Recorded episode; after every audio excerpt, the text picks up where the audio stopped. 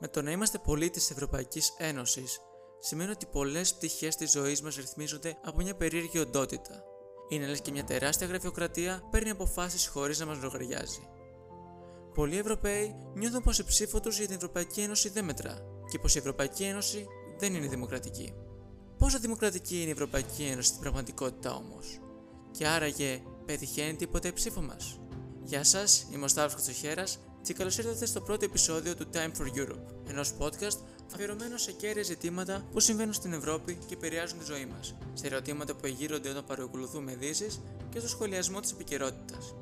Εάν ψάχνετε μια εκπομπή που να εκφέρει αντικειμενική άποψη πάνω στα δρόμενα της εγχώρας και της ευρωπαϊκής πολιτικής κακέρας, τότε ήρθατε σε λάθος μέρος. Εφόσον οι ιδέες μου συνοδεύονται με διεκτητική αντωνυμία, η εξέλιξη δεν θα μπορούσε να είναι διαφορετική.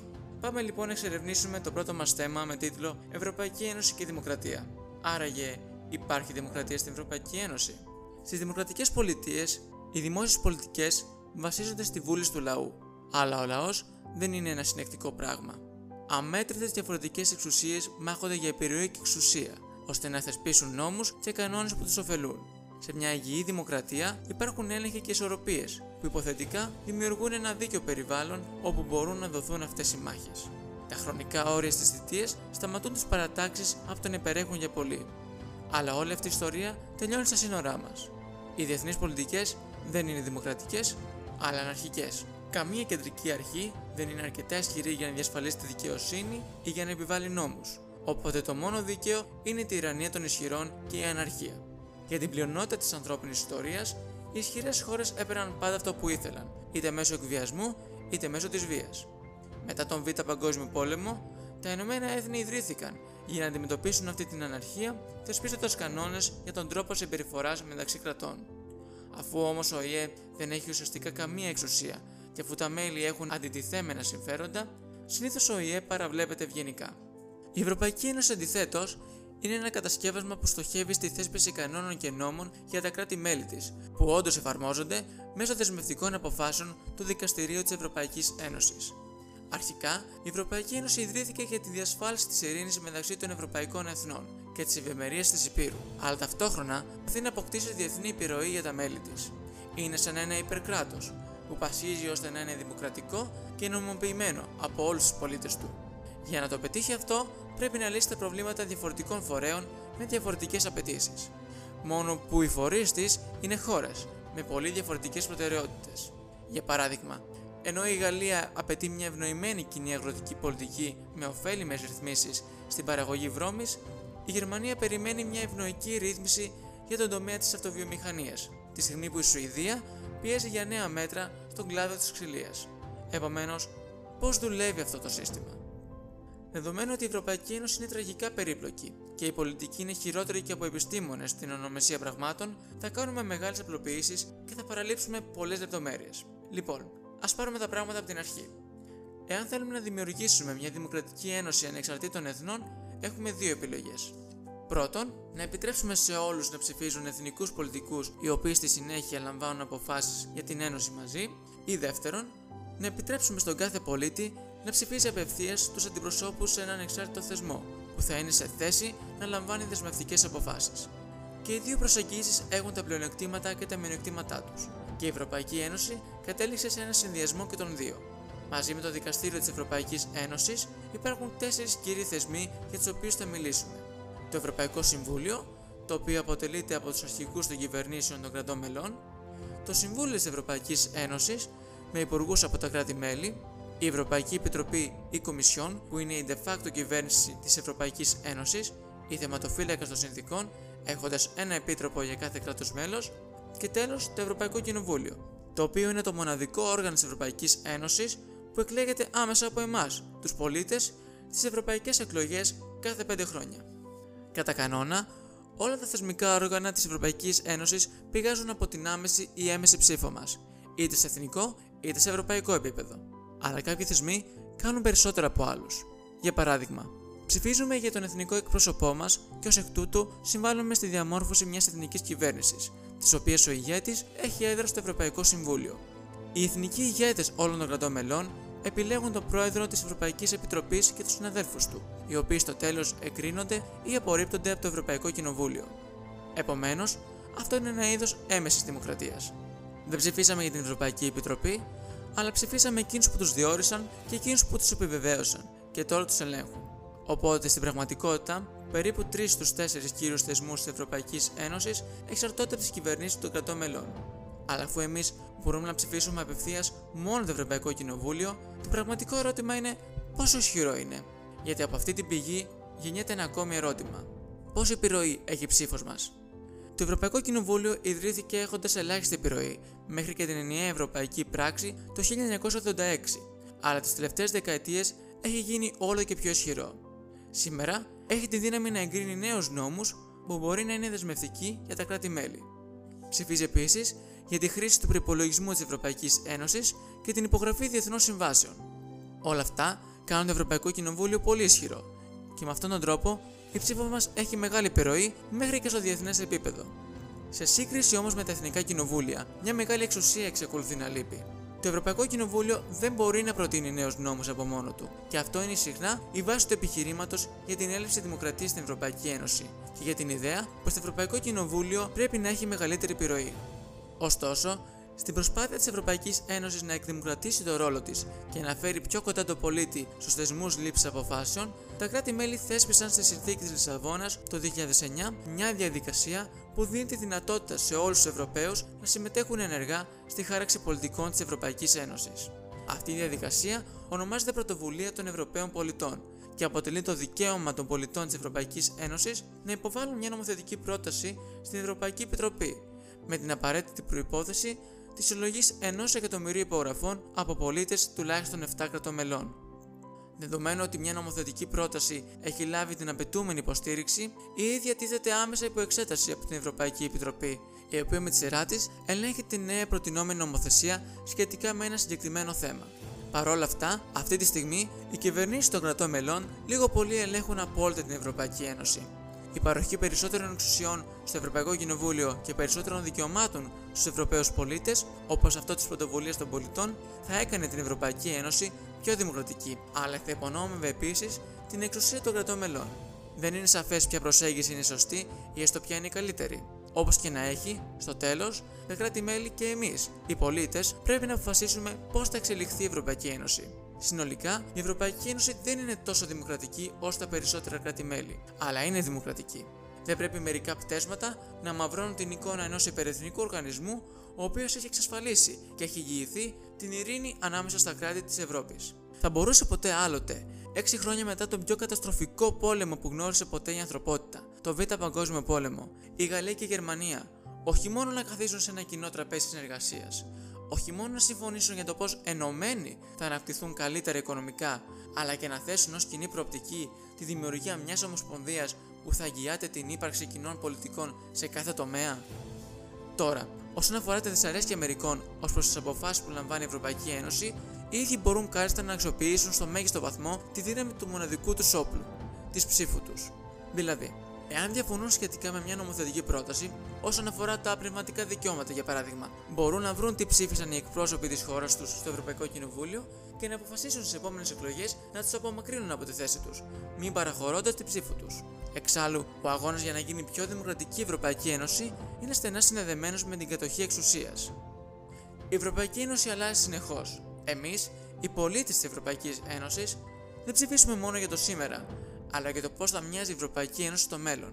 Υπάρχουν πολλά κόμματα και πολιτικοί που υπόσχονται να κάνονται από το Ευρωπαϊκό Κοινοβούλιο και άρα την ψήφο μας ισχυρότερη. Άλλοι πάλι θέλουν όλα να μείνουν όπως έχουν ή ακόμα και να μειώσουν την ισχύ του. Στο χέρι μας είναι, κυριολεκτικά και μεταφορικά, να αποφασίσουμε τι είναι καλύτερο για το μέλλον της Ευρωπαϊκής Ένωσης. Προς το παρόν, είναι εξίσου σημαντικό για την Ευρωπαϊκή Ένωση τι ψηφίζουμε ως πολίτες στη χώρα μας, γιατί αυτοί οι άνθρωποι έχουν τη μεγαλύτερη επιρροή στην Ευρωπαϊκή Ένωση αυτή τη στιγμή. Όταν ιδρύθηκε η Ευρωπαϊκή Κοινότητα Άνθρακα και Χάλυβα το 1952, η βασική ιδέα ήταν να επιταχυνθεί η οικονομική συνεργασία μεταξύ των κρατών της Ευρώπης. Χώρες που θα εμπορεύονταν μεταξύ τους θα γίνονταν οικονομικά αλληλεξάρτητες και με αυτόν τον τρόπο οι πιθανότητες για τυχούσα σύγκρουση θα εκμηδενίζονταν. Αυτό το εγχείρημα αποτέλεσε την Ευρωπαϊκή Ένωση το 1993. Ωστόσο, η πρόσφατη κρίση της Ευρωζώνης έχει υπερτονίσει το θέμα της νομιμότητας της Ευρωπαϊκής Ένωσης προς τους λαούς των κρατών μελών. το Βρετανικό δημοψήφισμα, το οποίο επέφερε την έξοδο του Ηνωμένου Βασιλείου από την Ευρωπαϊκή Ένωση, αποτελεί σημείο αναφοράς της συγκεκριμένης πεποίθησης. Πολλοί, ακόμα και σήμερα, υποστηρίζουν πως η ίδια χρειάζεται ριζικές μεταρρυθμίσεις. Έρευνα των προηγούμενων ετών έδειξε πως η Ευρωπαϊκή Ένωση γίνεται όλο και πιο δημοκρατική. Η αντιπροσώπευση αυξάνεται διαρκώς. Αλλά δεν αρκεί μόνο αυτό. Η συμμετοχή σε ευρωεκλογές μειωνόταν συνεχώς μέχρι και τις εκλογές του 2014, όπου άγγιξε το ποσοστό του 42,6%. Το προσφυγικό πρόβλημα και η κρίση της Ευρωζώνης έγιναν ερωτήματα σχετικά με την αποτελεσματικότητα των θεσμών να προσφέρουν λύση, και εν τούτης οι πολίτες δεν διακατέχονταν από το αίσθημα του Ευρωπαίου πολίτη. Όταν μιλάμε για δημοκρατία, τι είναι η δημοκρατία? Έρευνα δείχνει ότι κάθε δημοκρατία απαιτεί αντιπροσώπευση. Και η Ευρωπαϊκή Ένωση δεν αποτελεί εξαίρεση. Φυσικά, η αντιπροσώπευση στην Ευρωπαϊκή Ένωση σταδιακά αυξάνεται. Οι εκλεγμένες κυβερνήσεις των κρατών μελών έχουν μια θέση στο τραπέζι του Ευρωπαϊκού Συμβουλίου, όπου συμμετέχουν στις αποφάσεις σχετικά με τις στρατηγικές προτεραιότητες της Ευρωπαϊκής Ένωσης, ενώ παράλληλα παίρνουν μέρος στο Συμβούλιο των Υπουργών, όπου σε συνεργασία με το Ευρωπαϊκό Κοινοβούλιο οι Υπουργοί των κρατών μελών εγκρίνουν ή απορρίπτουν όποια νομοθεσία προτείνεται από την Ευρωπαϊκή Επιτροπή. Ταυτόχρονα, το Ευρωπαϊκό Κοινοβούλιο αντιπροσωπεύει τους ψηφοφόρους των 27 πλέον κρατών μελών μέσω των εκλεγμένων μελών κάθε χώρας. Νέα μέλη εκλέγονται κάθε 5 χρόνια μέσω του αναλογικού συστήματος αντιπροσώπευσης. Μετά τις ευρωεκλογές και τη συγκρότηση νέου Ευρωπαϊκού Κοινοβουλίου, ένα από τα πρώτα καθήκοντα είναι η εκλογή του νέου Προέδρου της Ευρωπαϊκής Επιτροπής, η οποία είναι το εκτελεστικό όργανο της Ευρωπαϊκής Ένωσης. Τα κράτη-μέλη ορίζουν υποψηφίους για το αξίωμα, λαμβάνοντας υπόψη τα αποτελέσματα των ευρωπαϊκών εκλογών. Το Ευρωπαϊκό Κοινοβούλιο στη συνέχεια πρέπει να εγκρίνει τον νέο ή τη νέα πρόεδρο της Ευρωπαϊκής Επιτροπής με απόλυτη πλειοψηφία, δηλαδή με τη στήριξη των μισών συν ενός υφιστάμενων ευρωβουλευτών. Σε περίπτωση που ο υποψήφιος ή η υποψήφια δεν συγκεντρώσει την απαιτούμενη πλειοψηφία, τα κράτη-μέλη έχουν ένα μήνα προθεσμία για να κοινοποιήσουν άλλη υποψηφιότητα που θα αντιπροσωπεύει το σύνολο της Ευρωπαϊκής Ένωσης. Ωστόσο, η αντιπροσώπευση δεν είναι αρκετή για να διασφαλιστεί η δημοκρατική λειτουργία της Ευρωπαϊκής Ένωσης. Έρευνα δείχνει πως μια νόμιμη πολιτική οντότητα χρειάζεται τρία πράγματα: συμμετοχή των πολιτών, ικανότητα στη λύση προβλημάτων και κοινή ταυτότητα. Από τις πρώτες ευρωεκλογές του 1979 έως τις εκλογές του 2014, η συμμετοχή του κόσμου βρισκόταν σε διαρκή πτώση, από το 62% στο 42,6%. Τα στοιχεία αυτά αποδεικνύουν πως η αποχή των πολιτών από τις δράσεις της Ευρωπαϊκής Ένωσης αποτελούν το πραγματικό πρόβλημα για τη μακροπρόθεσμη νομιμοποίηση των ευρωπαϊκών πολιτικών. Ωστόσο, το πέρας της λέλαπας της οικονομικής κρίσης και της ακροδεξιάς άνθεσης αποτυπώθηκε με δημοκρατική ανάσα στις τελευταίες ευρωεκλογές του 2019, όπου η συμμετοχή έφτασε πάνω από το 50%, το υψηλότερο ποσοστό των τελευταίων 20 ετών. Πέρα από αυτό, σχετικά με την ικανότητα της Ευρωπαϊκής Ένωσης να προσφέρει λύσεις, γίνεται αντιληπτό ότι η νομιμοποίηση της Ευρωπαϊκής Ένωσης βασίζεται επίσης στη δυνατότητα των θεσμών να προσφέρουν λύσεις σε μακροπρόθεσμα ζητήματα που πλήττουν την Ευρώπη. Η κοινή αγορά όντως έχει προωθήσει την οικονομική ανάπτυξη μέσω του ελεύθερου εμπορίου. Φάρμακα, φαγητό, ακόμη και αεροπλάνα ελέγχονται για τα ποιοτικά τους στοιχεία από εξειδικευμένες ομάδες σύμφωνα με την Ευρωπαϊκή Νομοθεσία. Τα κράτη-μέλη πορεύονται μαζί στη μάχη κατά της μόλυνσης του περιβάλλοντος και της εργασιακής ανασφάλειας. Αλλά η προσφυγική κρίση, η κρίση της Ευρωζώνης, η οικονομική κρίση του 2009 και οι τρομοκρατικές επιθέσεις σε διάφορα μέρη της Ευρώπης έχουν θέσει σε αμφισβήτηση την αποτελεσματικότητα αυτού του πρωτοφανούς πολιτικού εγχειρήματος, ονόματι Ευρωπαϊκή Ένωση. Ορισμένα από αυτά τα ζητήματα ξεπροβάλλουν ανατακτά διαστήματα, δίνοντας την εντύπωση πως μια λύση είναι αδύνατο να βρεθεί σε σύντομο χρόνο.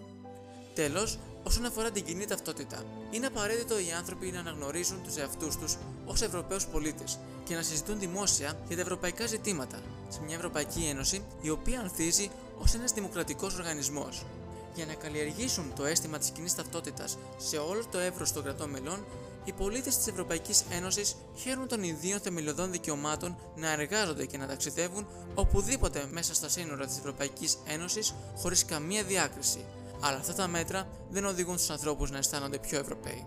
Το 2015, το Ευρωβαρόμετρο, μια δημοσκόπηση που διεξάγεται από την ίδια την Ευρωπαϊκή Ένωση, αποκάλυψε πως μόνο το 8% των κατοίκων της Ευρωπαϊκής Ένωσης αισθάνονται Ευρωπαίοι πολίτες. Ποσοστό που ευτυχώς με την πάροδο των χρόνων διαρκώς αυξάνεται.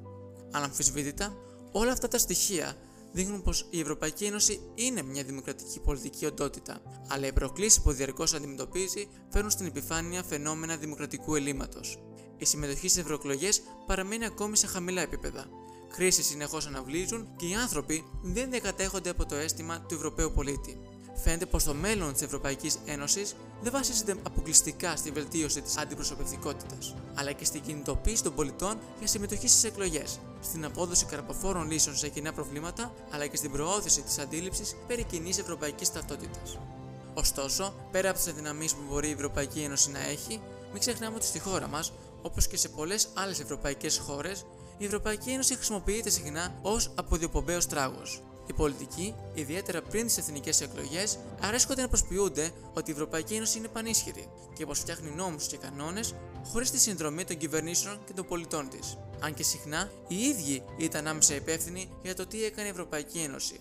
Παρατηρούμε λοιπόν πως το δημοκρατικό έλλειμμα της Ευρωπαϊκής Ένωσης διωγγώνεται από τις κυβερνήσεις των κρατών μελών προκειμένου να μην αναλάβουν την ευθύνη των πράξεών τους. Με αυτόν τον τρόπο, καλλιεργείται η πεποίθηση στους πολίτες των κρατών μελών πως η Ευρωπαϊκή Ένωση όχι απλώς έχει δημοκρατικό έλλειμμα, αλλά κατά βάση δεν είναι δημοκρατία. Όσον αφορά μάλιστα την τοποθέτηση πολλών ότι η Ευρωπαϊκή Ένωση όχι μόνο δεν είναι δημοκρατία, αλλά η Ευρωπαϊκή Ένωση είναι απειλή για τη δημοκρατία των κρατών μελών, ας είμαστε ειλικρινείς και με καθαρή σκέψη. Αυτό δεν είναι αλήθεια. Έχουμε φτιάξει όλοι εμείς οι πολίτες μια ένωση κρατών και όντως είναι ένα έργο που βρίσκεται ακόμα σε στάδιο εξέλιξης. Δεν έχει τελειώσει. Φυσικά πρέπει να δράσει καλύτερα. Φυσικά πρέπει να ανακαλύψουμε εμείς οι ίδιοι τα κακό κείμενα της δράσης αυτής της πολιτικής οντότητας. Και φυσικά πρέπει να ασκήσουμε γόνιμη κριτική για να βελτιώσουμε οτιδήποτε δεν είναι τέλειο. Αλλά η Ευρωπαϊκή Ένωση είναι μια δημοκρατία. Δηλαδή, έχουμε ένα ισχυρό Ευρωκοινοβούλιο, του οποίου η ισχύς ολοένα και αυξάνεται και του οποίου οι εξουσίες ολοένα και πληθαίνουν. Αυτό που ίσως δεν γνωρίζει πολλοί κόσμος είναι ότι το Ευρωπαϊκό Κοινοβούλιο αποτελεί ένα θεσμικό όργανο, του οποίου η εκπροσώπηση οδηγήθηκε στο πέρασμα των χρόνων από τα άνω προς τα κάτω. Κατά τα πρώτα χρόνια της ΕΟΚ, το Ευρωπαϊκό Κοινοβούλιο αποτέλεσε μία διορισμένη συνέλευση. Δηλαδή, οι ευρωβουλευτές κάθε κράτους μέλους διορίζονταν από τα εθνικά κοινοβούλια των κρατών μελών, γεγονός που συνεπάγεται την έμεση εκλογή τους και την έμεση συγκατάθεση των λαών στην νομιμοποίηση των δράσεών τους. Ωστόσο, στη διάσκεψη των Παρισίων το 1974, τα κράτη-μέλη αποφάσισαν πως η επόμενη σύσταση του Ευρωπαϊκού Κοινοβουλίου θα πρέπει να προέρχεται έπειτα από άμεσες εκλογές. Έτσι, οι ευρωεκλογές που διεξήχθησαν στις 7 και 10 Ιουνίου του 1979 συνιστούσαν τις πρώτες άμεσες εκλογές, σύμφωνα με τις οποίες επιλέγονται οι εκπρόσωποι κάθε χώρας απευθείας από τον λαό. Ένα σύστημα που διατηρείται ως τις ημέρες μας. Ταυτόχρονα, με τη διεύρυνση της ευρωπαϊκής οικογένειας ως προς τα μέλη της, σηματοδοτήθηκε και η διεύρυνση των εξουσιών του Ευρωπαϊκού Κοινοβουλίου. Μπορεί μεν η αρχή να πραγματοποιήθηκε στη Συνθήκη του Λουξεμβούργου το 1970, όπου παραχωρήθηκε ένας σημαντικός αριθμός δημοσιονομικών εξουσιών στο Ευρωπαϊκό Κοινοβούλιο, αλλά μία από τις πιο ουσιώδεις αλλαγές στο ευρωπαϊκό πλαίσιο λήψης αποφάσεων έλαβε χώρα με την Ενιαία Ευρωπαϊκή Πράξη του 1986. Ως εκείνη τη στιγμή, η Ευρωπαϊκή Επιτροπή κατέθετε προτάσεις για έγκριση στο Συμβούλιο των Υπουργών και στο Ευρωπαϊκό Κοινοβούλιο.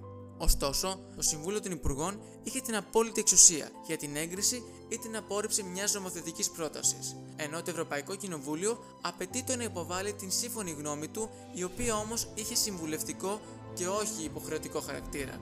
Με την Ενιαία Ευρωπαϊκή Πράξη, το σκηνικό αρχίζει να αλλάζει ριζικά. Ο ρόλος του Ευρωπαϊκού Κοινοβουλίου ενισχύεται σε ορισμένους νομοθετικούς τομείς με την διαδικασία συνεργασίας ανάμεσα σε αυτό και το Συμβούλιο των Υπουργών, ενώ για τις συνθήκες προσχώρησης και σύνδεσης απαιτείται πλέον η σύμφωνη γνώμη του. Αργότερα, στη Συνθήκη του Μάστρικτ το 1992, με την οποία ιδρύθηκε η Ευρωπαϊκή Ένωση, καθιερώνεται η διαδικασία της συναπόφασης. Δηλαδή, σε ορισμένους τομείς, το Ευρωπαϊκό Κοινοβούλιο και το Συμβούλιο έχουν την ίδια νομοθετική ισχύ για την έγκριση ή την απόρριψη μιας πρότασης και επομένως συνεργάζονται μέσω μιας αρκετάς περίπλοκης διαδικασίας για την τελική απόφαση. Βλέπουμε λοιπόν πώς η δυναμική αποκτά σταδιακά το Ευρωπαϊκό Κοινοβούλιο στα ευρωπαϊκά δρόμενα, σηματοδοτώντας την περαιτέρω εκδημοκρατικοποίηση του μηχανισμού λειτουργίας της Ευρωπαϊκής Ένωσης. Μαζί με την επέκταση της διαδικασίας συνεργασίας, το Ευρωπαϊκό Κοινοβούλιο κατέστη ένας συνομοθέτης, ο οποίος πλέον ήταν αρμόδιος και για την τελική έγκριση της σύνθεσης της Ευρωπαϊκής Επιτροπής. Δηλαδή, τον πολιτικό έλεγχο του εκτελεστικού σώματος της Ευρωπαϊκής Ένωσης. Λίγα χρόνια αργότερα, το 1997, η Συνθήκη του Amsterdam επέκτηνε τη διαδικασία της συναπόφασης ανάμεσα στο Ευρωπαϊκό Κοινοβούλιο και το Συμβούλιο των Υπουργών στους περισσότερους τομείς της νομοθεσίας, χορηγώντας στο Ευρωπαϊκό Κοινοβούλιο νομοθετικές εξουσίες ισότιμες με εκείνες του Συμβουλίου. Καθώς ο διορισμός του Προέδρου της Ευρωπαϊκής Επιτροπής υπόκειται πλέον στην έγκριση του Ευρωπαϊκού Κοινοβουλίου, αυξάνονται και αρμοδιότητες ελέγχου που ασκεί το Ευρωπαϊκό Κοινοβούλιο επί της εκτελεστικής εξουσίας. Η Συνθήκη της Νίκαιας, που ήρθε 6 χρόνια αργότερα, απλώς διεύρυνε το πεδίο εφαρμογής της διαδικασίας της συναπόφασης. Σφραγίδα όμως στο αποτύπωμα του Ευρωπαϊκού Κοινοβουλίου ως μια ξεκάθαρη νομοθετική δύναμη, πηγή της φωνής του λαού, αποτέλεσε η Συνθήκη της Λισαβόνας το 2009. Στο άρθρο 294 της Συνθήκης για την Ευρωπαϊκή Ένωση, η διαδικασία της συναπόφασης μετονομάζεται σε συνήθις νομοθετική διαδικασία και γίνεται η πλέον διαδεδομένη διαδικασία λήψης αποφάσεων, καλύπτοντας όλους τους σημαντικούς τομείς πολιτικής. Παράλληλα, σύμφωνα με το άρθρο 48 της Συνθήκης για την Ευρωπαϊκή Ένωση, ενισχύεται και ο ρόλος του Ευρωπαϊκού Κοινοβουλίου στην προετοιμασία μελλοντικών τροποποιήσεων των συνθήκων. Όλη αυτή η λεπτομερής αναφορά στην εξέλιξη της σημασίας του Ευρωπαϊκού Κοινοβουλίου μέσα στο μηχανισμό της Ευρωπαϊκής Ένωσης έχει ως στόχο να αναδείξει την επιθυμία της Ευρωπαϊκής Ένωσης να φέρει τον οργανισμό όσο το δυνατόν πιο κοντά στους πολίτες. Ένας οργανισμός, ένα εγχείρημα που ομοιότου δεν έχει καταγράψει ποτέ η ανθρώπινη ιστορία, αποδεικνύει στην πράξη πως είναι και θέλει να είναι δημοκρατικό, εφόσον επιθυμεί η φωνή του λαού, δηλαδή το Ευρωπαϊκό Κοινοβούλιο, να αποκτά ολοένα και περισσότερη ισχύ στις Βρυξέλλες.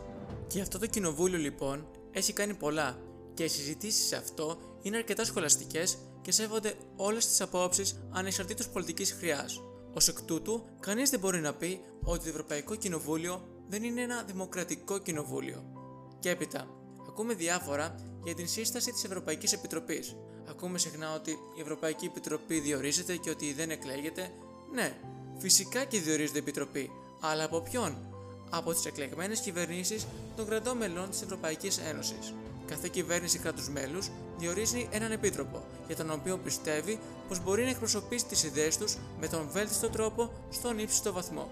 Και εξάλλου, όλοι οι επίτροποι κάθε χώρας οφείλουν, δεν είναι ζήτημα θέλησης, οφείλουν να δρουν αποκλειστικά προς το συμφέρον της Ευρωπαϊκής Ένωσης, δηλαδή του μέσου Ευρωπαίου πολίτη, και να μην εξυπηρετούν σκοπιμότητες της χώρας τους. Επομένως, διορίζονται από μια εκλεγμένη κυβέρνηση, της οποίας δεν οφείλουν να εξυπηρετούν τις κατευθυντήριες γραμμές. Για ποιο δημοκρατικό έλλειμμα μιλάμε? Για ποια εξυπηρέτηση συμφερόντων? Αυτός είναι ο τρόπος που λειτουργεί η Ευρωπαϊκή Ένωση. Υπάρχει περίπτωση η ιδέα της δημοκρατίας στην Ευρώπη να μην γεννά την ελπίδα για καλύτερες μέρες στις χώρες που βρίσκονται γύρω μας? Σκεφτείτε απλώς πότε η Ελλάδα πήρε την απόφαση να εισχωρήσει στην ευρωπαϊκή οικογένεια. Το 1974, έπειτα από μια 7ετία απεχθούς δικτατορίας, ποιος ήταν ο κύριος λόγος για τον οποίο η Ελλάδα ήθελε να είναι μέρος της Ευρωπαϊκής Ένωσης? Θέλαμε να γίνουμε μέλος της Ευρωπαϊκής Ένωσης κυρίως, και εκείνη την περίοδο ο Ξενοφών Καραμαλής το επεσήμανε, επειδή αισθανθήκαμε πως η δημοκρατία μας θα τίθετο υπό προστασία και ασφάλεια, όντας μέρος της Ευρωπαϊκής Ένωσης. Πού κατέφυγαν όλοι οι Πολωνοί εργάτες όταν έκαναν επανάσταση στην Πολωνία ενάντια στη Σοβιετική Ένωση? Στην Ευρώπη. Πού κατέφυγαν μαζικά οι εργαζόμενοι των Βαλκανίων και της Ανατολικής Ευρώπης όταν διελήθη η Σοβιετική Ένωση? Στην Ευρώπη. Πού κατέφυγαν όλοι οι πρόσφυγες της Συρίας για ένα καλύτερο μέλλον όταν ξέσπασε πόλεμος στη χώρα τους? Στην Ευρώπη. Στην Ευρώπη ο καθένας κοιτάζει, γιατί η Ευρώπη είναι το δημοκρατικό τους πρότυπο. Αυτό θέλουν, εκεί θέλουν να ανήκουν, οπότε δεν νομίζω πως το πραγματικό ζήτημα στο οποίο πιστεύουν ορισμένοι είναι η απειλή στη δημοκρατία. Υπάρχουν απλώς κάποιοι που πιστεύουν πως μόνο η άμεση δημοκρατία είναι αυτή που απευθύνεται στον λαό. Αλλά είναι ποτέ δυνατόν να θεωρήσουμε πως το παλαιότερο είδος κοινοβουλευτικής δημοκρατίας δεν είναι δημοκρατία? Όχι.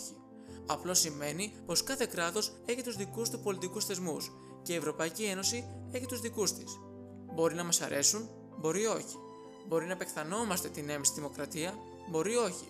Αλλά όντας μέρος αυτού του πλαισίου μπορούμε να αλλάξουμε. Όντας μέρος αυτού του πλαισίου μπορούμε να επηρεάσουμε αυτή την αλλαγή. Όντας μέρος αυτού του πλαισίου μπορούμε να τα καταφέρουμε καλύτερα. Γιατί αν φύγουμε, τότε τι θα μείνει? Αυτό είναι το πραγματικό ερώτημα στο οποίο πρέπει να δώσει απάντηση ένας που αμφισβητεί αυτούς τους θεσμούς, όχι ένας φοιτητής 21 ετών. Αλλά όπως και να έχει, εγώ πιστεύω ότι μια ισχυρότερη και ενωμένη Ευρώπη είναι δύναμη. Είναι δύναμη για τον Υπουργό Εξωτερικών της Ελλάδος, όταν πηγαίνει στην Αίγυπτο. Είναι δύναμη στις πλάτες κάθε Έλληνα πρωθυπουργού όταν συνομιλεί με τον Τούρκο ομολογό του. Είναι μια διαφορετική ιστορία εάν ο εκάστοτε πρωθυπουργός επισκεφτεί τη Μέρκελ για να διευθετήσει τη ρύθμιση του ελληνικού χρέους ως ένα από τα παλαιότερα μέλη της Ευρωπαϊκής Ένωσης.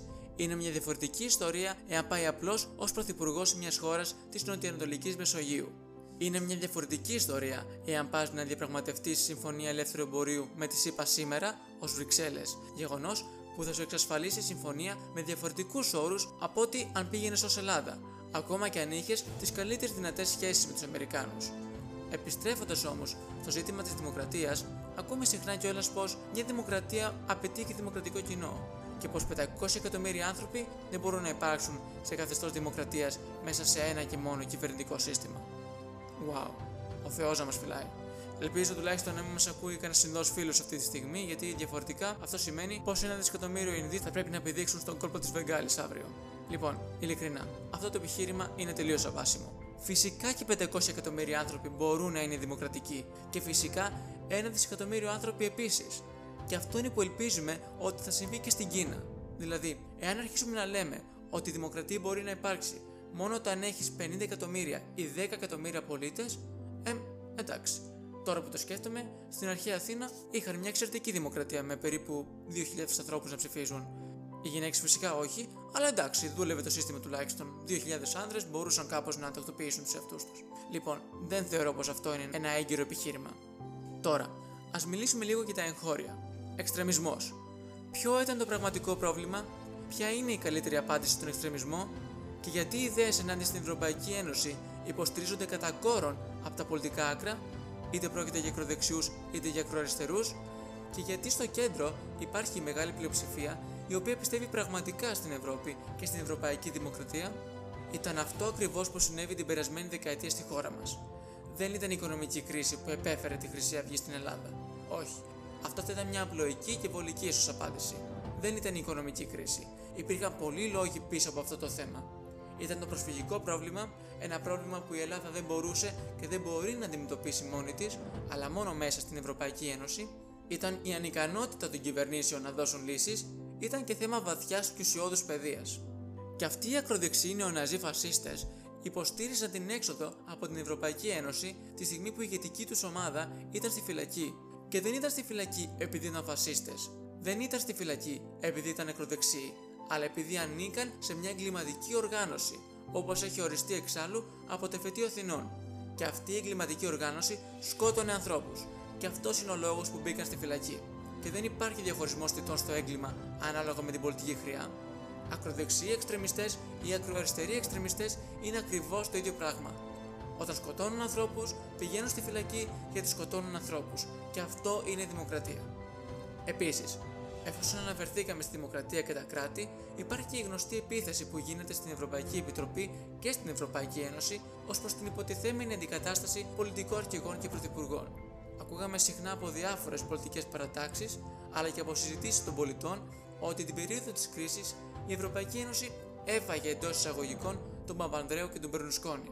Ότι δηλαδή πήγε ο Γιώργος Παπανδρέου σε μια συνάντηση της Ευρωπαϊκής Ένωσης και του είπαν: «Ξέρεις κάτι, δεν μας αρέσει και πάρα πολύ ως πρωθυπουργός, θα ήταν καλύτερο να φύγεις». Και ακούσαμε αυτό το επιχείρημα εμέσως και από ορισμένους κύκλους του Πασόκ. Μόνο που δεν είναι ακριβώς έτσι τα πράγματα. Ο κ. Παπανδρέου πήγε σε μια συνάντηση, η κυβέρνηση του δυστυχώς τα έχει θαλασσώσει, άνευ προηγουμένου υψηλή ανεργία και εκτόξευση του πληθωρισμού. Δηλαδή το γνωστό φαινόμενο του στάσιμου πληθωρισμού που γνωρίσαμε στο Μεσοπόλεμο, δεν είχε πλέον όχι μόνο την ηγετική ικανότητα να κυβερνήσει, αλλά και την λαϊκή νομιμοποίηση, εφόσον ο λαός ήταν κατά κόρον ενάντια στην πολιτική που ακολουθούσε. Και επομένως, το δημοκρατικά εκλεγμένο ελληνικό κοινοβούλιο αποφάσισε πως έπρεπε να αλλάξει την κυβέρνηση του Γεωργίου Παπανδρέου και να την αντικαταστήσει με μια καινούργια, η οποία πήρε την ψήφο εμπιστοσύνης των βουλευτών του ελληνικού κοινοβουλίου. Αυτό είναι που συνέβη στην Ελλάδα, και αυτό είναι που συνέβη και στην Ιταλία, και αυτό είναι που συμβαίνει και σε άλλες χώρες όπου οι κυβερνήσεις αλλάζουν. Και αυτό συμβαίνει επειδή αυτή είναι η φύση της δημοκρατίας. Η ειρηνική μεταβίβαση της εξουσίας σύμφωνα με τη λαϊκή τιμιγορία. Δεν ήταν η Ευρωπαϊκή Επιτροπή ή η Ευρωπαϊκή Ένωση που απομάκρυνε τον Μπερλουσκόνι στην Ιταλία και τον Παπανδρέου στην Ελλάδα. Οι αγορές δεν μπορούσαν να έχουν εμπιστοσύνη στα σχέδιά τους προκειμένου να μειώσουν το εθνικό χρέος της κάθε χώρας. Και στο τέλος, το Εθνικό Κοινοβούλιο της κάθε χώρας αντιστοίχως ήταν αυτό που τους απομάκρυνε. Υπήρχε μια ψηφοφορία στο Ιταλικό Κοινοβούλιο και 556 βουλευτές έναντι 61 αποφάσισαν την απομάκρυνση του Μπερλουσκόνι. Και αυτό ήταν μια έμπρακτη απόδειξη της δημοκρατίας. Υπήρχε μια ψηφοφορία στο Ελληνικό Κοινοβούλιο και 255 βουλευτές έναντι 38 αποφάσισαν την απομάκρυνση του Παπανδρέου. Και αυτό ήταν μια έμπρακτη απόδειξη της δημοκρατίας. Τώρα, ας θυμηθούμε κάτι άλλο. Έχει υποθεί, και δώστε έμφαση, ότι η Ευρωπαϊκή Ένωση είναι ένα πρακτικό μέσο με το οποίο οι πολίτες της μπορούν να διασφαλίσουν τη μελλοντική τους ευημερία και ασφάλεια σε ένα κόσμο ισχυρών κρατών και ομάδων ισχυρών κρατών. Αυτά είναι τα λόγια όχι κάποιου ιδεαλιστή, ούτε ενός ένθερμου φιλοευρωπαίου ηγέτη. Αυτά είναι τα λόγια της Margaret Thatcher στο διάσημο λόγο του Μπριζ, που εκφώνησε η ίδια στο Κολέγιο της Ευρώπης το 1988, η οποία στη συνέχεια πρόσθεσε πως δεν πρέπει διαρκώς να συγκεντρώνουμε την εξουσία αποκλειστικά στις Βρυξέλλες, στο οποίο είχε δίκιο, και πρόσθεσε επίσης πως υπάρχουν πολλά ζητήματα στα οποία μπορούμε να τα πάμε καλύτερα, μόνο όμως όταν είμαστε ενωμένοι, σε όρους αγορών, ασφάλειας και εξωτερικών σχέσεων, στο οποίο είχε και πάλι δίκιο. Αλλά το σημείο κλειδί στη σύγχρονη εποχή είναι ότι η διαδικασία της μεταρρύθμισης, της αλλαγής δηλαδή σε διάφορα ζητήματα, επιταχύνεται. Δεν πτωείται, δεν βουλιάζει, δεν προχωρά αργά. Και όταν κοιτάζουμε στο μέλλον, μπορούμε πλέον να δούμε το γεγονός ότι η Ευρωπαϊκή Ένωση αλλάζει. Και όσοι αμφισβητούν την εξέλιξη και τη δημοκρατία της Ευρωπαϊκής Ένωσης, καλό θα ήταν να θυμηθούν τι έχει προσφέρει η Ευρωπαϊκή Ένωση στα 70 χρόνια ύπαρξής της. Σε μια Ευρώπη που το στοιχείο του λαϊκισμού βασιλεύει και διάφορα γεγονότα πέρα από τον κορονοϊό θυμίζουν την περίοδο του Μεσοπολέμου, ας μην λησμονήσουμε τι έχουμε κατακτήσει μέσω της Ευρωπαϊκής Ένωσης. Είμαστε η γενιά που έζησε και ζει τη μακρύτερη περίοδο ειρήνης και το υψηλότερο επίπεδο ευημερίας στην ιστορία της ανθρωπότητας. Μην θεωρούμε αυτές τις κατακτήσεις αυτονόητες. Η υπεράσπιση τους πρέπει να γίνεται με μάχη κάθε μέρα. Ποτέ ξανά το ανθρώπινο είδος δεν είχε τέτοιες ελευθερίες, τέτοια δικαιώματα, τέτοια δημοκρατική πνοή. Ας πάρουμε για παράδειγμα τις προσφυγικές ροές από την Αραβική Άνοιξη. Υπήρχε πιθανότητα να μην είχε ξεσπάσει πόλεμος ή να μην είχε επικρατήσει η βία ως μέσο επίλυσης του προβλήματος σε άλλη εποχή? Όχι. Και αυτό γιατί συνέβη? Γιατί πολύ απλά η Ευρωπαϊκή Ένωση δεν καλλιεργεί σπόρους διχόνοιας και μίσους, αλλά αλληλεγγύης και φιλανθρωπίας. Διατηρεί ένα φιλειρηνικό και δημοκρατικό τρόπο με τον οποίο λύνει αυτά τα προβλήματα τα οποία αφορούν ένα μεγάλο φάσμα χωρών. Όλα αυτά μπορεί να ακούγονται λίγο παροχημένα, αλλά η Ευρωπαϊκή Ένωση δεν είναι απλώς ένα μέσο για τις εγκαθιδρυμένες δημοκρατίες να έχουν λόγο σε ζητήματα που αφορούν την εξέλιξη των γεγονότων έξω από τα σύνορά τους, αλλά στην πραγματικότητα είναι πολλά περισσότερα. Η Ευρωπαϊκή Ένωση είναι ένας φορέας δημοκρατίας, μια ενεργή δύναμη που προωθεί τη δημοκρατία μέσα και έξω από τα σύνορά της. Μεταξύ μας, οι χώρες της Ανατολικής Ευρώπης και των Βαλκανίων δεν νομίζω πως δέχονται προειδοποιήσεις και ποινές από τους ευρωπαϊκούς θεσμούς για την περαιτέρω προώθηση της δημοκρατίας. Η Ευρωπαϊκή Ένωση καταδίκασε από την πρώτη στιγμή την προσπάθεια της πολωνικής κυβέρνησης να υποβαθμίσει το ρόλο της γυναίκας στην κοινωνία. Οι σχέσεις Ευρωπαϊκής Ένωσης και Ουγγαρίας βρίσκονται αυτή τη στιγμή σε κόκκινη γραμμή για τα δικαιώματα της ΛΟΑΤΚΙ κοινότητας, σε σημείο που μάλιστα η Ευρωπαϊκή Ένωση έχει κινήσει τη διαδικασία επί παράβαση κατά της Ουγγαρίας. Τώρα, όσον αφορά τις χώρες έξω από τα σύνορα της Ευρωπαϊκής Ένωσης, ας θυμηθούμε το πιο απλό παράδειγμα, τα κριτήρια της Κοπεγχάγης. Τα κριτήρια σύμφωνα με τα οποία μπορεί ένα κράτος να γίνει μέλος της ευρωπαϊκής οικογένειας. Θεμελιώδη στοιχείο όλων των κρατών για να εισχωρήσουν στην Ευρωπαϊκή Ένωση είναι ο σεβασμός στα ανθρώπινα δικαιώματα, ο σεβασμός του κράτους δικαίου, η υπεράσπιση των μειονοτήτων και πάνω απ' όλα η διασφαλισμένη ύπαρξη δημοκρατικού καθεστώτος σε όλες τις διαστάσεις της υποψήφιας χώρας. Η δημοκρατία φαίνεται πως για την Ευρωπαϊκή Ένωση δεν είναι μια επιπρόσθετη επιταγή, αλλά ένας κέριος παράγοντας με βάση τον οποίο καθορίζει τις δράσεις της, τόσο στο εσωτερικό όσο και στο εξωτερικό πολιτικό σκηνικό. Η Ευρωπαϊκή Ένωση λοιπόν προσπαθεί να προωθήσει τη δημοκρατία σε όλες τις περιοχές του κόσμου. Και αυτό γιατί εξ αρχής ιδρύθηκε στη βάση των αρχών της ειρήνης και της συνεργασίας για να παρεμποδίσει τον πόλεμο. Και έτσι η Ευρωπαϊκή Ένωση έχει ως ένα από τους κύριους στόχους της να προωθεί αυτές τις αξίες οι οποίες ενέπνευσαν τη δημιουργία της οπουδήποτε αλλού στον κόσμο. Ωστόσο, για την επίτευξη αυτού του απότερου σκοπού, η Ευρωπαϊκή Ένωση δεν απαιτεί μόνο από τα κράτη, αλλά και συνδράμει δραστικά σε αυτό το μέτρο. Η Ευρωπαϊκή Ένωση μπορεί να κάνει πολλά διαφορετικά πράγματα. Έχει συγκεκριμένα πολιτικά εργαλεία που της επιτρέπουν να χρηματοδοτεί άμεσα μη κυβερνητικούς δρόντες σε χώρες έξω από την Ευρώπη, οι οποίοι δρόντες είναι σχεδιασμένοι να συμβάλλουν, για παράδειγμα, στην αναγνώριση των δικαιωμάτων των μειονοτήτων.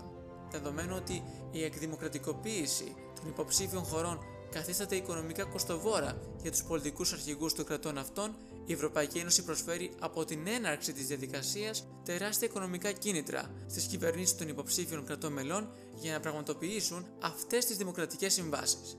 Επειδή τα ίδια κράτη-μέλη γνωρίζουν πως άμα πράξουν δεόντως θα αποκτήσουν πρόσβαση στη γη της απαγγελίας, και ξαφνικά, μπουμ, 5% αύξηση στην ετήσια οικονομική ανάπτυξη και συνεπώς αυτοί ακολουθούν πιο δημοκρατικές διόδους.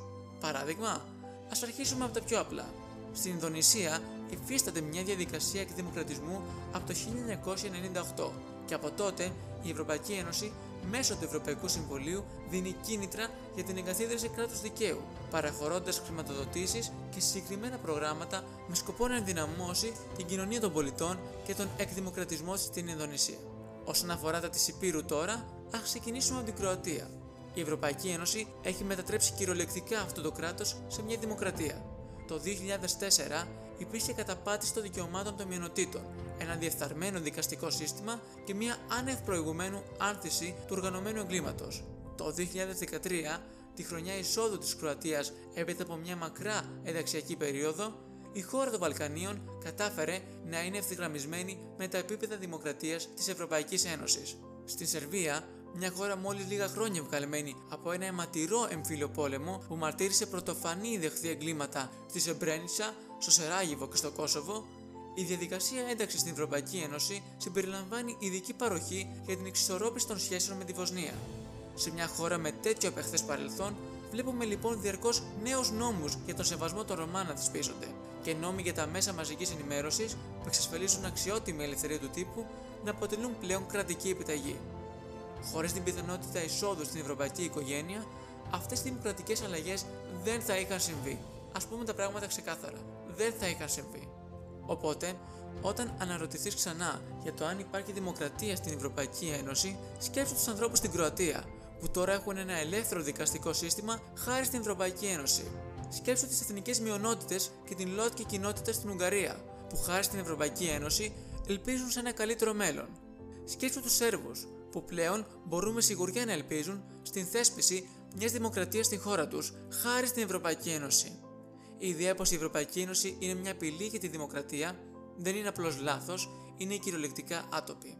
Η Ευρωπαϊκή Ένωση έχει στη διάθεσή της για την θέσπιση δημοκρατίας σε τρίτα κράτη όχι μόνο μέτρα ενίσχυσης, αλλά και αυτό που μπορούμε να αποκαλέσουμε αρνητικά μέτρα, όπως κυρώσεις ή απειλή κυρώσεων σε τρίτες χώρες, ως ένα μέσο προσπάθειας να αντιστρέψει την όποια κατολίσθηση σε όρους δημοκρατικής ανάπτυξης. Αν αυτό είναι κάτι το οποίο η Ευρωπαϊκή Ένωση πρέπει να κάνει ή όχι, είναι ένα θέμα συζήτησης. Μπορείς να πεις ότι ως ένας δρόντες ο οποίος δεν είναι κράτος, η Ευρωπαϊκή Ένωση είναι υποχρεωμένη να μοιράζεται τις αξίες που ενέπνευσαν τη δημιουργία της. Και αυτό είναι κάτι που αναγράφεται και στη συνθήκη. Από την άλλη πλευρά, αν αντιλαμβάνεσαι την Ευρωπαϊκή Ένωση κυρίως ως έναν οικονομικό δρόντα, ο οποίος πρέπει να ακολουθεί τα συμφέροντά του και μόνο, τότε η Ευρωπαϊκή Ένωση δεν είναι υποχρεωμένη να διαδραματίσει τόσο σημαντικό ρόλο στο να προωθήσει τη δημοκρατία και το σεβασμό στα ανθρώπινα δικαιώματα σε τρίτες χώρες. Αλλά πρέπει να θυμόμαστε πως όποια και από τις δύο οπτικές επιλέξουμε, η Ευρωπαϊκή Ένωση έχει εξωτερική πολιτική που ορίζει τον τρόπο που δρά. Και υπάρχει λόγος πίσω από αυτό. Ο λόγος είναι ότι έτσι ορίστηκε από τα κράτη-μέλη στη συνθήκη. Οι χώρες θέλησαν η Ευρωπαϊκή Ένωση να έχει τη δική της εξωτερική πολιτική. Και αυτή η εξωτερική πολιτική θέτει ως κύριο πυλώνα την προώθηση της δημοκρατίας ανά τον κόσμο. Ωστόσο, υπάρχουν μερικές ενδείξεις που θέτουν υπό αμφισβήτηση την ύπαρξη μιας πρέπουσας κοινοβουλευτικής δημοκρατίας μέσα στην Ευρωπαϊκή Ένωση. Σε αντίθεση με οποιαδήποτε άλλη κοινοβουλευτική δημοκρατία ενός κράτους μέλους, το Ευρωπαϊκό Κοινοβούλιο δεν έχει την εξουσία να διορίσει την κυβέρνηση της Ευρωπαϊκής Ένωσης, δηλαδή την Ευρωπαϊκή Επιτροπή, παρά μόνο να διορίσει τον πρόεδρο της Επιτροπής.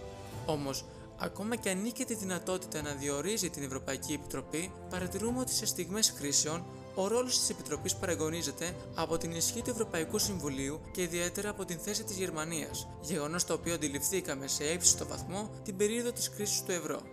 Εφόσον λοιπόν η επιρροή της Ευρωπαϊκής Επιτροπής περιορίζεται σε τέτοιες περιπτώσεις, το Ευρωπαϊκό Συμβούλιο αναδεικνύεται ως ο απόλυτος δρόντας σε καταστάσεις έκτακτης ανάγκης, δεδομένου που μεταφράζεται ως ο ορισμός της ουσιαστικής κυριαρχίας στο πολιτικό σκηνικό της Ευρωπαϊκής Ένωσης. Επιπλέον, ένα ακόμη στοιχείο που υποσκάπτει την κοινοβουλευτική δημοκρατία στην Ευρωπαϊκή Ένωση είναι η αρχή της αναλογικά φθήνουσας τάξης με την οποία κατανέμονται οι έδρες του Ευρωπαϊκού Κοινοβουλίου στους υποψηφίους κάθε κράτους μέλους. Φυσικά και δεν είναι δυνατόν να απαιτείς ούτε από τα κράτη-μέλη να έχουν τον ίδιο αριθμό πληθυσμού, ούτε να αποδίδεται από την Ευρωπαϊκή Ένωση ο ίδιος αριθμός εδρών σε όλα τα κράτη-μέλη, επειδή για παράδειγμα στην Ευρωπαϊκή Ένωση εισάξιο κράτος μέλος θεωρείται και η Κύπρος και η Γερμανία. Ωστόσο, το συγκεκριμένο σύστημα συνεπάγεται ότι λόγω του διαφορετικού μεγέθους των κρατών μελών, ένας ευρωβουλευτής από τη Μάλτα εκπροσωπεί περίπου 70.000 κατοίκους, ενώ ένας ευρωβουλευτής από τη Γερμανία εκπροσωπεί περίπου 830.000 κατοίκους, το οποίο συνιστά μια διαφορά 1:12. Και υπάρχουν βέβαια μερικοί που λένε πως εντάξει, δεν υπάρχει κάποιο ιδιαίτερο πρόβλημα, είναι η ίδια αρχή που εφαρμόζεται στη γερουσία των ΗΠΑ, η οποία οφείλεται στην αρχή της αντιπροσώπευσης των πολιτιών. Και όντως ισχύει. Ισχύει για το Ευρωπαϊκό Συμβούλιο, ισχύει για το Συμβούλιο της Ευρωπαϊκής Κεντρικής Τράπεζας, ισχύει για το Δικαστήριο της Ευρωπαϊκής Ένωσης και ισχύει για τη γερουσία των ΗΠΑ. Αλλά αυτό δεν πρέπει να αποτελεί το μέτρο σύγκρισης.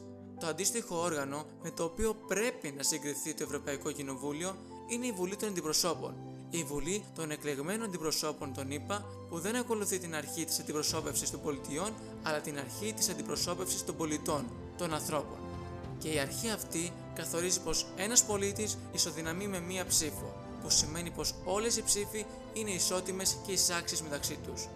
Με αυτόν τον τρόπο, τα μέλη παρόμοιων οργάνων αντιπροσωπεύουν τον ίδιο αριθμό πολιτών.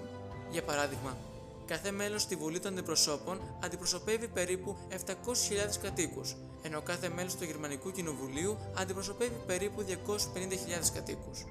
Φαίνεται λοιπόν πως στο Ευρωπαϊκό Κοινοβούλιο αυτή η θεμελιώδης αρχή της ίσης αντιπροσώπευσης των πολιτών δεν λειτουργεί λόγω της αρχής της αναλογικά φθήνουσας τάξης. Και σε αυτό το σημείο προκύπτουν δύο ερωτήματα. Πώς μπορούν δύο διαφορετικά κράτη-μέλη να έχουν διαφορετικό βαθμό εκπροσώπησης στο Ευρωπαϊκό Κοινοβούλιο τη στιγμή που θεωρούνται εισάξια μέλη?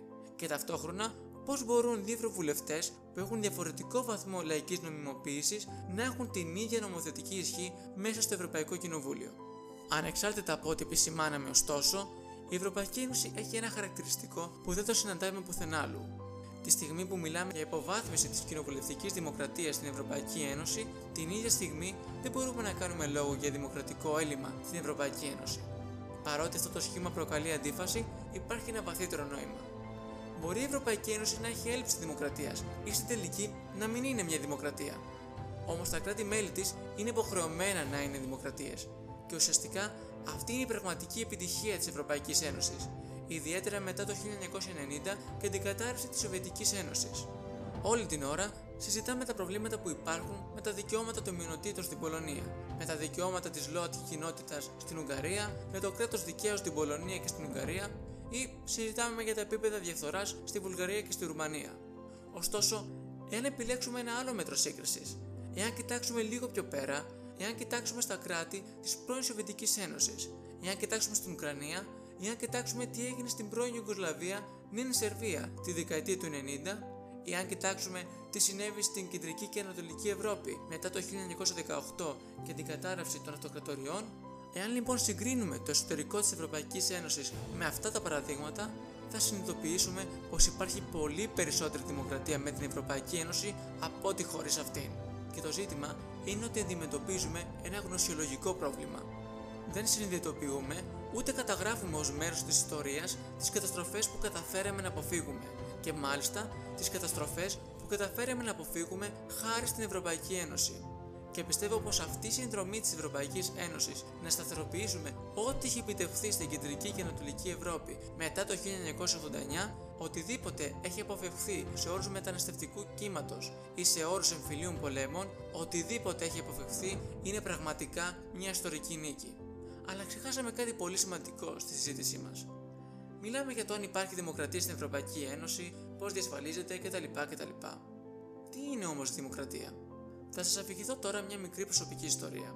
Συζητούσαμε με έναν καθηγητή στο πανεπιστήμιο τι είναι η δημοκρατία, τι συνιστά μια δημοκρατία. Και εγώ συνήθιζα να του λέω το βασικό ορισμό της δημοκρατίας. Ότι δηλαδή, δημοκρατία είναι ότι εγώ μπορώ να ψηφίσω αυτούς οι οποίοι είναι επικεφαλής. Και ποιο είναι το νόημα σε όλο αυτό? Ότι ανα πάσα στιγμή μπορώ να ψηφίσω να φύγουν από εκείνη τη θέση. Και μου απαντάει ο καθηγητής: ναι, φυσικά, αλλά ποιο είναι το νόημα του να είσαι ικανός να ψηφίσεις την κυβέρνησή σου, εάν ζεις στην Ελλάδα και οι πολιτικοί που ψηφίζεις δεν μπορούν να εφαρμόσουν την πολιτική τους? Οπότε επαναπροσδιορίσα τον ορισμό μου περί δημοκρατίας και κατέληξα στον εξής. Στο ότι η δημοκρατία τελικά είναι ότι όχι μόνο θέλω να είμαι ικανός να ψηφίσω την κυβέρνησή μου, αλλά ψηφίζοντας την κυβέρνησή μου θέλω να έχω λόγο στις πολιτικές που ακολουθούνται και να τις αλλάζω όπως απαιτείται όταν όμως αυτές όντως εφαρμόζονται. Ο ορισμός λοιπόν αυτός μας καθοδηγεί να ανακαλύψουμε πού βρισκόταν το δημοκρατικό έλλειμμα την περίοδο της κρίσης στην Ευρωπαϊκή Ένωση και πού βρίσκεται τώρα. Το πρόβλημα εξακολουθεί να βρίσκεται σε αυτό που σκεφτόμαστε όλοι. Όταν σταυρώνω το ψηφοδέλτιό μου, πρέπει να σημαίνει κάτι. Όταν εκλέγω το Ευρωπαϊκό Κοινοβούλιο, πρέπει να σημαίνει ότι ορίζω κάπως την Ευρωπαϊκή Ένωση, κάπως την Ευρώπη, το μέλλον, τη ζωή μου. Και γι' αυτό οι μοναδικές ευρωπαϊκές εκλογές που έχουμε ζήσει από το 1979 έως σήμερα, οι οποίες αφορούσαν αποκλειστικά το θέμα της Ευρώπης, ήταν πραγματικά όλος περίεργος οι τελευταίες ευρωεκλογές του 2019. Όπου το Ηνωμένο Βασίλειο γύρισε στο Ευρωπαϊκό Κοινοβούλιο με το κόμμα πλειοψηφίας που το εκπροσωπούσε να είναι το κόμμα του Brexit. Επομένως, ένα είναι το νόημα και ας μην κρυβόμαστε. Εάν ψηφίσω τους Ευρωπαίους Σοσιαλιστές, απαιτώ να έχει κάποιο νόημα η στάση που θα κρατήσουν οι Ευρωπαίοι Σοσιαλιστές στο Ευρωπαϊκό Κοινοβούλιο. Η δημοκρατία είναι εκνευριστική και πολύπλοκη και πολλές φορές βαρετή. Στο επίπεδο της Ευρωπαϊκής Ένωσης, πόσο μάλλον ακόμη περισσότερο από ό,τι στα κράτη-μέλη. Αλλά το να ψηφίζουμε και να φροντίζουμε για το πώς αλλάζουν οι πολιτικοί μας θεσμοί είναι από τα ισχυρότερα πράγματα που μπορούμε να κάνουμε ως πολίτες.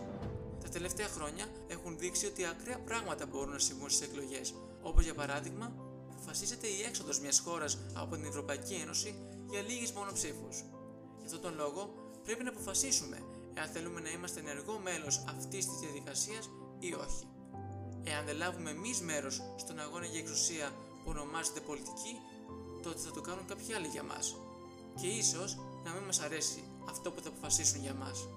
Η Ευρωπαϊκή Ένωση δεν είναι σε καμία των περιπτώσεων τέλεια, αλλά στο κέντρο του πυρήνα της βρίσκεται η υπακοή, η θεμελιώδη σύνδεση στην πρώτη συνθήκη της Ρώμης, με τις αρχές της ελευθερίας, της δημοκρατίας και του σεβασμού στα ανθρώπινα δικαιώματα.